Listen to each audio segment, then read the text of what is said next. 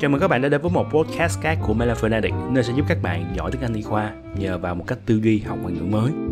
Hôm nay chúng ta sẽ cùng tìm hiểu về cụm to be found to have.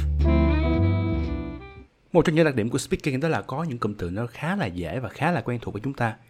Nhưng mà khi chúng ta muốn sổ ra để chém gió thì không tài nào nhớ ra để chém được.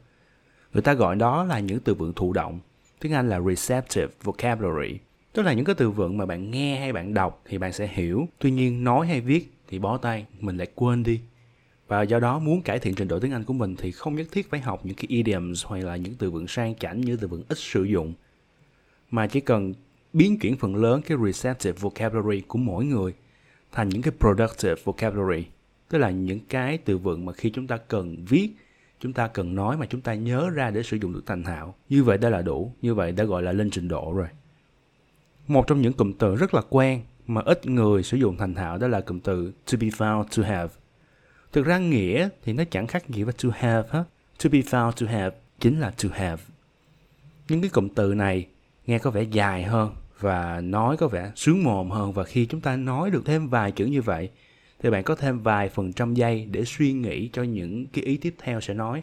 Thay vì to have rất ngắn thì bây giờ là it was found to have bạn có nhiều thời gian hơn để nghĩ xem à sau have sẽ là cái gì. Chúng ta cùng xem một số ví dụ với lại cụm to be found to have. On admission, the patient was found to have a blood glucose level of 219. Lúc nhập viện, bệnh nhân có đường huyết là 219. Hoặc một ví dụ khác. At the time of admission, the patient was found to have a pulse of 69 beats per minute and blood pressure of 170 over 100. Vào thời điểm nhập viện, bệnh nhân có mạch là 69 nhịp một phút và huyết áp là 170 trên 100. Và để sử dụng thành thạo cái cụm này, các bạn nên lặp đi lặp lại cho đến khi mà các cơ miệng của các bạn quen với lại cụm từ to be found to have. Ví dụ như là he was found to have hoặc là she was found to have. Và khi các bạn nói như vậy thì bạn có kha khá thời gian suy nghĩ về thông tin để thêm vào sau to have là gì.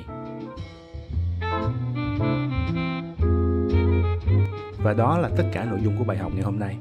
Cảm ơn các bạn đã lắng nghe và hẹn gặp các bạn vào một podcast khác của Mela Fanatic.